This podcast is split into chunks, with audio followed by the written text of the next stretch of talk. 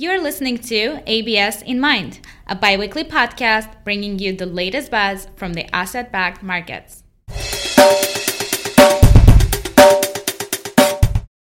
Hi, everyone, and thanks so much for joining. This is ABS in Mind, and I'm your host, Diana Asatran. Today is December 20th, and it's our last episode of the year, so we've made sure to make it a good one. First off, we have Al Yoon, Associate Editor and RMBS reporter at Debtwire ABS. Al, what's on your mind?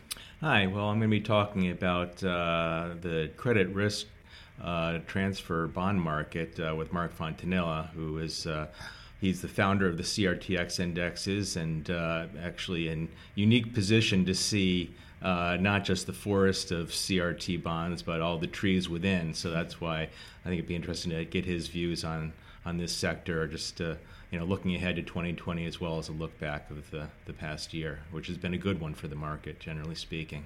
Great. Thanks so much. Next, we have Larissa Patton, Auto ABS and Esoteric Assets reporter at Debtwire ABS. Larissa, what's on your mind? Hi, Deanna. I'm going to give a little snapshot of the subprime auto sector, how it's shaping up headed towards year end, and expectations for 2020. Thank you.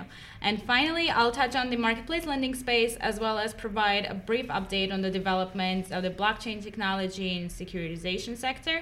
To help me with that, uh, we have John Mizzi, Chief Strategy Officer at Bond One.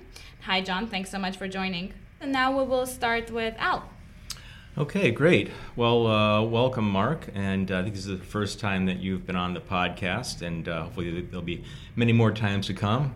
Um, very interested in this uh, credit risk transfer market, uh, aka CRT market, because it has become uh, sort of the de facto non agency bond market uh, of sorts, uh, with, uh, well, I was going to say little issuance outside of that, but I mean the issuance outside of CRT is certainly growing, but still it's, you know, obviously probably the most liquid market in the non agencies, non agency markets. Anyway, Mark, well, well welcome. Um, tell me a little bit about uh, the CRTX indexes just to start off with, please. Sure. Thank you, Alan. Uh, thanks for having me on today. And uh, the CRTX index is a total return index based on the benchmark CRT bonds that are issued by Fannie Mae and Freddie Mac's CAS and STACR shells, respectively. So this represents the, the beginnings of the CRT market when it was originated back in 2013 and still represents the bulk of issuance today. So the issuance out of the GSEs account for probably about 80% of the CRT market today as far as issuance goes. And from an index standpoint, again, it's a total return um, broad market benchmark index. And right now, the index has about 55 billion in bonds uh, as far as constituents are concerned. So the total market value represented is about 55 billion, uh, and again only covers the benchmark issues. So if we look at the returns uh, at the end of 2018, index returns were at 2.79 percent for the year uh, which was actually one of the across all financial markets. Remember, we had a fourth quarter um, decline across almost all segments across the financial markets. So far for 2019, uh, the index shows returns above 6%, and assuming nothing happens in the last week, uh, I think we'll end up again above 6% overall for the entire CRT benchmark CRT market based on index returns. Um, so the index is broken down to different constituent pieces and different sub-indexes, so we can take a look at different segments within that, and we'll probably go over a number of those different segments today. Uh, but anyway, that's the index in a nutshell. Sure. Well, you, you, you mentioned uh, returns that are uh, over 6% for the CRT market, but that really doesn't tell the story uh, at all when I'm looking at uh, your, your, latest uh, CRTX daily returns. Um, just the segments are kind of all over the place, weren't they? Yes, and if I could characterize 2018 um, in one word, it would be divergence. So that 6% represents uh, across interest sector that represented, uh, represented a divergence in the return profile across different uh, segments. So, in a nutshell, uh, the more seasoned segments, in other words, uh, the older bonds from 2015 and 2016, particularly the middle of the capital structure, the M2s and the older M3s, is where a lot of that, uh, the underperformance happened. Um, and we saw that happen in the beginning of the year and then kind of carrying through to the middle of the year as far as uh, we even had some negative returns during some months for 2015 and 2016 deal vintage uh, M2s and M3s. And part of that, actually a lot of that was because of the convexity profile. When prepayment speeds picked up a little bit and the high premiums that those bonds had started to pay down, in other words, their principal payment window started to open up and then accelerate uh, the premium give back of those high priced bonds. And those bonds were anywhere from 113 to 115 dollar handles. When they started to pay principal back, you started to see anywhere between 10 to 15 basis points just in the paydown loss each month. So that accounted for the underperformance and the market value declines. Uh, that was sort of a surprise to a lot of investors, wasn't it? I mean, people because people a lot of people held those uh, high premium season bonds. Yes, I think the market didn't really adjust as far as market market prices and market uh, spreads until probably the end of the first quarter heading into the second quarter. Uh, but this uh, pay phenomena was occurring into the beginning of last year. So it took a, little bit for the market to catch up as far as market pricing goes. Um, to catch up with the paydown effect that was happening, you know, at the end of last year. Okay, I mean that I, just bring that up uh, because I think that was one of the you know the bigger stories about uh, you know being in the CRT market. Um, you know, it just wasn't sort of a slam dunk investment uh, just because of these uh, prepayments. And when you say that prepayments sped up a little bit, I mean they actually sped up a lot towards the end of the year, didn't they? Uh, yes, yes. With the rally in rates, um, you know, in the second half of the year, the prepayment speeds did pick up significantly, and they're still uh, elevated today. Okay. Um, just to sort of uh, skip ahead because uh, we're running out of time, I think. Um, uh, tell me what you think investors should be looking for into 2020. Into 2020, I think, uh, as opposed to 2019, where I think it was a year of volatility and divergence, I think 2020, uh, we probably will revert back to a little bit more stability um, as far as where things are priced. I think a lot of the market is priced uh, close to fair value, and so you're subject more to, uh, we'll call it beta risk um, you know, just overall movement in spreads as opposed to idiosyncratic to any specific part of the market. And so I think uh, to look forward to, um, I think we'll have a little bit of pressure um, to the upside as far as spreads are concerned, uh, depending on how supply works, depending on how other peripheral markets uh, go about, you know, their kind of uh, gyrations as well. Um, because the market is going is relatively at fair value right now, and spreads and the credit curve is at all-time lows and tights. Uh, I think that the bias is maybe there's going to be a little bit of upside for spreads um, but not much. I think it'll be stable, partly because the credit is again very stable. If you look at the mortgage delinquency numbers across um, deals, they're very, very good, very, very stable. And this is kind of counter to some of the consumer sectors, which are seeing upticks in delinquencies, but you haven't seen it in the mortgage sector. So I think the borrower base, um, the fundamental credit profile, the underwriting characteristics are all have been very good, and I think that'll carry through to next year. So the credit's going to be stable and the supply demand I think will also be relatively stable, which uh, again, but the given that spreads have been compressed to all-time lows, all-time tights, and the credit curve is relatively flat. Uh, I think you know the bias is for it to you know bias a little bit higher to stable. Okay, by higher you mean wider spreads, right? Wider, yes, correct. Yeah, I mean, I think that's what I've been hearing elsewhere as well. I mean, I've uh, recently interviewed uh, managers from T. Rowe Price and Loomis Sayles, and uh, you know, they like the CRT market uh, uh, very much, but uh, they're not telling me that they're they're adding in any significant way, just because of where where spreads are. They're they're they're pretty tight right now. In our conversation yesterday, off offline, Mark, you were mentioning that you know you know, you could also discuss uh, sector risk divergence. Uh, you did discuss, you did tell me what happened this year in terms of those uh, season high, high uh, season high WAC premium and high premium bonds. But what do you think is going to happen next year? I mean, basically, you already painted a picture that was uh, pretty benign in terms of credit risk. But uh, what parts of the CRT market are likely to outperform and what are likely to underperform?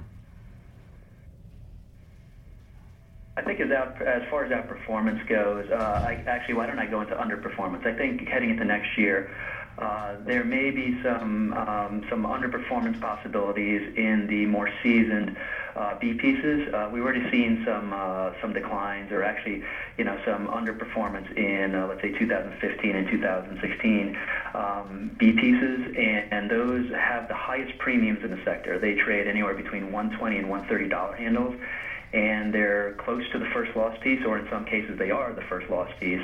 And so that uh, sets you up for um, you know, you can't get any better than the credit has been necessarily, uh, but you can get worse.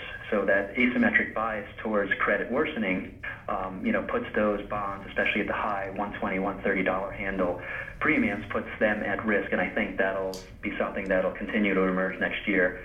Um, as far as the rest of the stack or the rest of the complex goes, I think uh, the one thing that may pop up is the 2017 uh, M2s because just like the 2015 and 2016 vintages, once their prepayment windows or their principal payment windows opened up, they started to see the uh, the negative effect of paydowns because of their premiums, and you might see the 2017s as they approach, let's say, 12 months or inside of 12 months to start opening up their payment windows.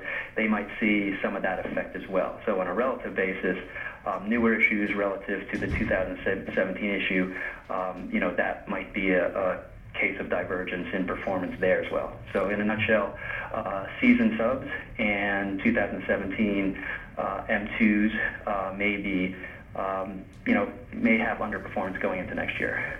Okay. Um, you mentioned the risk for uh, season B pieces. Uh, uh, you know, you say that uh, credit isn't likely to get better. That said, I mean, most people seem to have a pretty, uh, you know, bullish or positive view on, on the housing market, correct? Yes, yes. That's uh, pretty much across the board. Okay, okay. Uh, well, I think we'll move on here with the podcast, but uh, thank you very much for, for joining us, Mark. Thank you, uh, both. Larissa, can we talk uh, subprime auto now, please? Sure. Um, the subprime auto sector is expected to be as robust, if not a little more robust, in 2020. According to data from Kroll, auto-related ABS issuance is a little over 122 billion so far this year, and that's expected to grow to about 125 billion in 2020.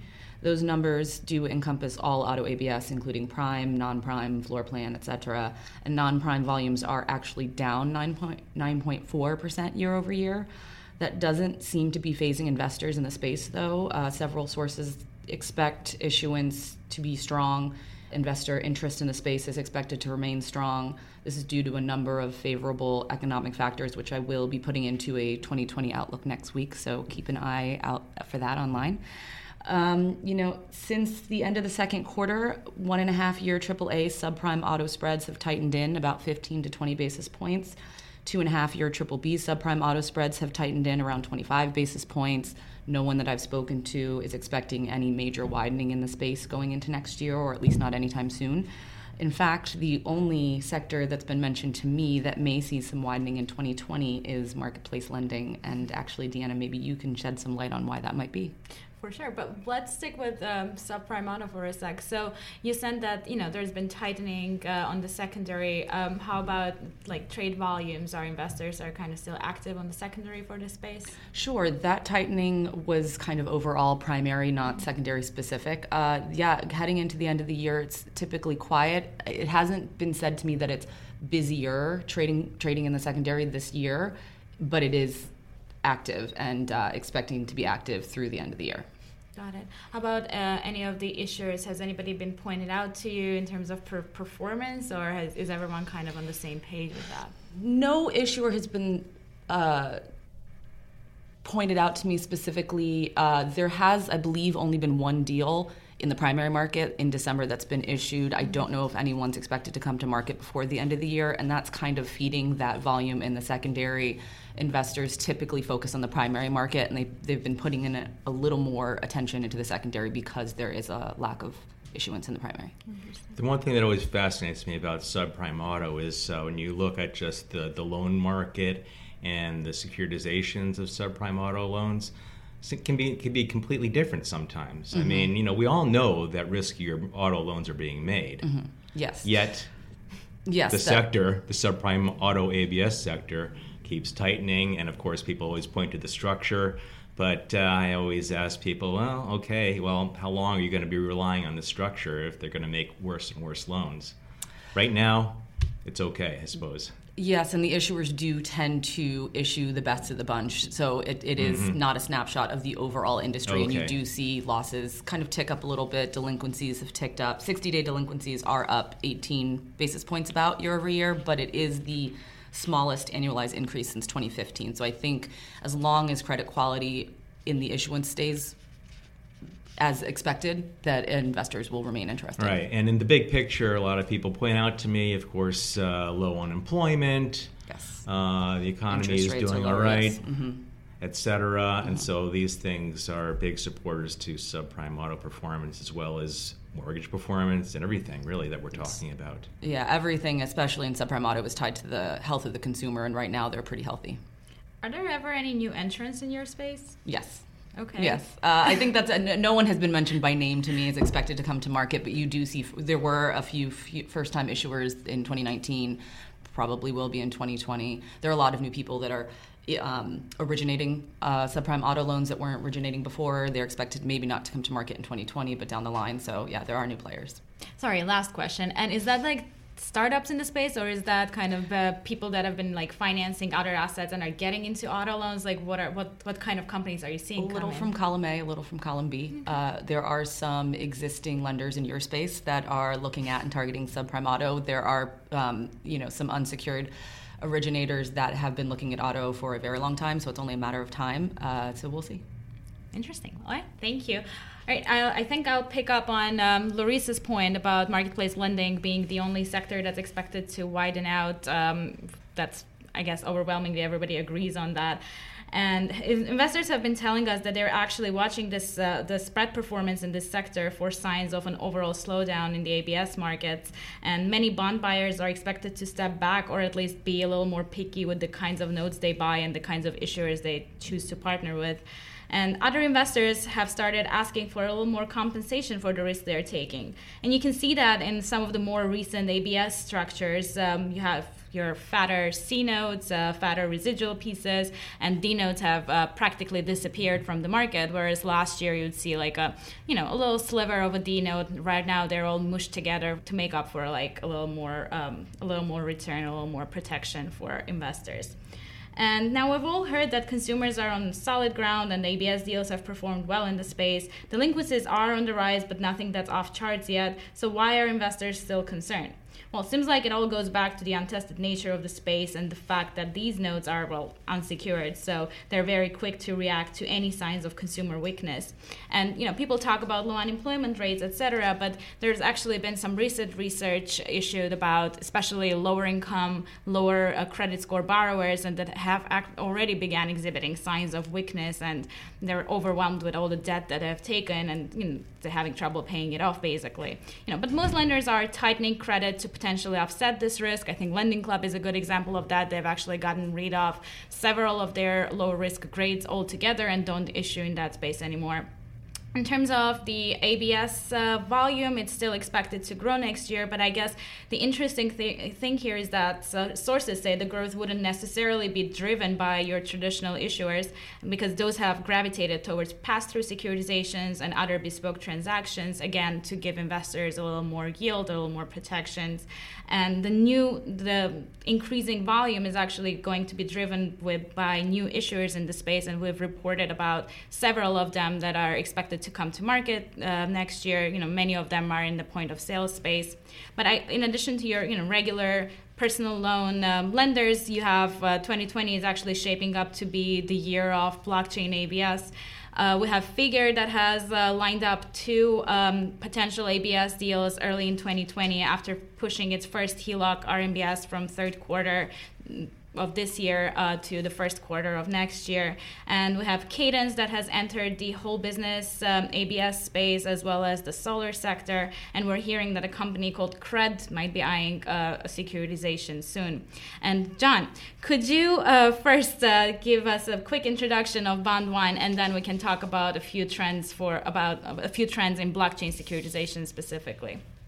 Yes, of course. Uh, so Bond One is an administrative uh, platform to support the activities of trustees, transfer agents, uh, issuers, and administrators within the uh, debt capital market space. We have built out solutions that facilitate the settlement and reconciliation of cash transactions. Um, so uh, automating certain different reconciliation activities across these various interpart, uh, I'm sorry, intermediaries um, in the ABS sector. Got it. And when we're talking about, uh, I guess uh, blockchain has has been kind of the talk of town for a while in both marketplace lending sector and just overall securitization sector. Everybody is expecting this big kind of change that the technology will bring to the um, to the securitizations. But can you tell me what are some of the actual major developments that you've seen this year in terms of uh, the technologies used in ABS? Yeah, I mean, I think there's been a rationalization, right? So you maybe two years ago heard everyone talking about tokenization and being able to really transform the securitization space when you securitize the underlying. Extremely easier, uh, or much easier to um, actually be able to uh, then package up these underlying, um, you know, loans into securitized instruments. I think the reality is that legacy infrastructure and just the current market environment do not have the appetite to uh, introduce these, these securitization or tokenization platforms overnight. So what we've observed, and we're really where we're trying to position ourselves, is as an enterprise technology solution that, that uses blockchain more so as a infrastructure to support better connectivity and reporting through the entire securitization value chain. But instead of tokenizing the actual instruments um, from a legal perspective, um, what we're enabling, or what really what blockchain and different technology systems that have been introduced into the securitization space are enabling, is more uh, standardization of data and the seamless connectivity across um, you know, everyone from issuer, trustee, administrative agent, and ultimately providing more transparency for investors. It's interesting that market conversation mm-hmm. kind of shifted to kind of this is a back-end technology that this just makes everything easier for you rather than something that will revo- revolutionize ABS issuance altogether. But I'm, I'm curious. So what do you what do you think are some of the asset classes that are uh, most suited, I guess, for securitization? You know, aside from HELOCs, I guess, because uh, Figure is already lining up that deal. But what are some of the other asset classes you're seeing um, being securitized or about to be securitized? Yeah, um, I mean, we are, uh, I guess we're most focused on the mortgage space, frankly, um, just because we see the high, uh, most significant opportunity to introduce impactful change. And given the legacy infrastructure that does exist in that space, um, I think you see a lot of mortgage servicing organizations who are um, keen to upgrade their systems. Um, now, the other side of that is, is there is a, a, lot of legacy infrastructure that exists within the mortgage market. Um, so while they're some of the largest in securitization among securitization sectors, um, I think there will also be um, it'll be the most sophisticated um, build out in order to really deliver a value add solution. Um, another sector that we've uh, observed a lot of activity in is the marketplace lending space. Mm-hmm. Um, naturally, as marketplace lenders are some of the most technology enabled among um, ABS issuers, um, there's a natural proclivity to uh, think about technology solutions that can introduce efficiencies. Um, so, from a you know collateral management perspective, um, I think that's where you know our uh, distributed ledger technology provides some of the most value, um, where you can provide look-through transparency into how the underlying assets are performing that are being packaged up in securitization. Um, and so, if you know, on one side you have you know marketplace lenders where they're some of the more most uh, digitally enabled, on the other mortgage servicers who are maybe you know less less tech savvy. If you're thinking about uh, you know the industry in total. Um, however, there are individual players within the servicer space who are keen to uh, really you know, look at or explore how technology can transform their, their business operations. Very interesting. So, from where you're standing, what are some of the companies or um, any of the uh, either issuers or investment banks that are working with issuers? Like, who are you watching in 2020? Um, so, I mean, we are observing, actually, interestingly enough, um, a, a, handful of different trustees who are very excited about the potential of what um, technology can do to support their businesses. Um, so the trustees on the uh, ABS instruments are in a place where they're naturally uh, you know, margin compressed as a servicer. They're not necessarily uh, you know, there, there's an operational burden there, and the lack of standardization and reporting that exists um, historically has forced their organizations to, you know, operate with a uh, almost a manual operating model where they're uh, constantly throwing extra headcount as their businesses are growing.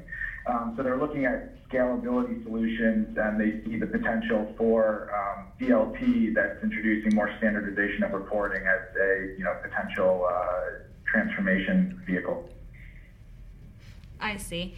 Interesting. And um, I think uh, we also wanted kind of to touch on the esoterics uh, ABS uh, space, um, meaning that um, there's been Cadence has um, said that they're issuing a deal with Fat Fatburgers, um, the whole business securitization deal, and they've also been in the solar space um, a lot how are you think the, this, this technology, I guess, for either these sectors or any other of the asset classes uh, will benefit will benefit them? Because we talk a lot about cost cost cutting and you know saving money basically, but um, talking to investors right now, a mm-hmm. lot of mm-hmm. them are saying that that's not really happening at this point in time because this is still being tested. Yeah, you know, it's it's a uh, interesting question there, Deanna. Um, so the esoteric space is exciting for us because it is, you know, much more of a greenfield opportunity relative to some of the more mature um, ABS sectors. And so where you have a greenfield opportunity, there is know, lower barriers to entry when you're introducing a newer innovative technology. Um, now, the other side of that is that esoterics are naturally uh, or inherently less scalable. So if you're thinking about introducing a technology platform that's going to support the scaling of a business, um, the nature of esoterics is that there's a lot of nuance that doesn't translate across different esoteric subsectors. Um, so I think you know there's there's kind of two sides to that. Uh, but with, with, that being said, there are um, I, the way that DLT platforms are being introduced and the way that any, you know, kind of enterprise software within the securitization space that we've observed is uh, the, the benefit it provides is that, um, you know, cloud-based technologies that are being designed to be much more flexible um, are more easily implemented and, and then deployed um, for these types of issuers to provide the reporting they need, which covers um, or provides a, a, transparency benefit and ultimately provides the reporting that investors might need to attract new capital um, into these esoteric sectors. So I think ultimately uh, there's going to be capital that, uh, or there will be more investors that are attracted to the esoteric space as a result of some of these um, you know, cadence type uh, announcement. Um, and given that Cadence is, you know, technology enabled, there is probably a benefit relative to some of the old eso- or the, the you know, prior or legacy esoteric issuers, um, in that Cadence can provide those investors with, um, you know, the, the kind of level of reporting that they might um, require. Um, but it'll be interesting to see, you know, as different solutions are deployed, um, if it's really a change maker for firms like Cadence. No, absolutely. All right. Um, well, thank you so much. I think uh, we've uh, run out of time here, but um, appreciate everybody being here. Thank you, uh, Mark and John and Larissa, Al, and our producer Anthony for making this episode possible. And I'll see you all next year. Happy holidays.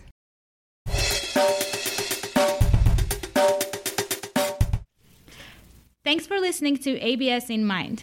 If you like our show and want to know more, subscribe to Debtwire and follow us on social media. Please like, share, and comment, and join us for our next episode soon.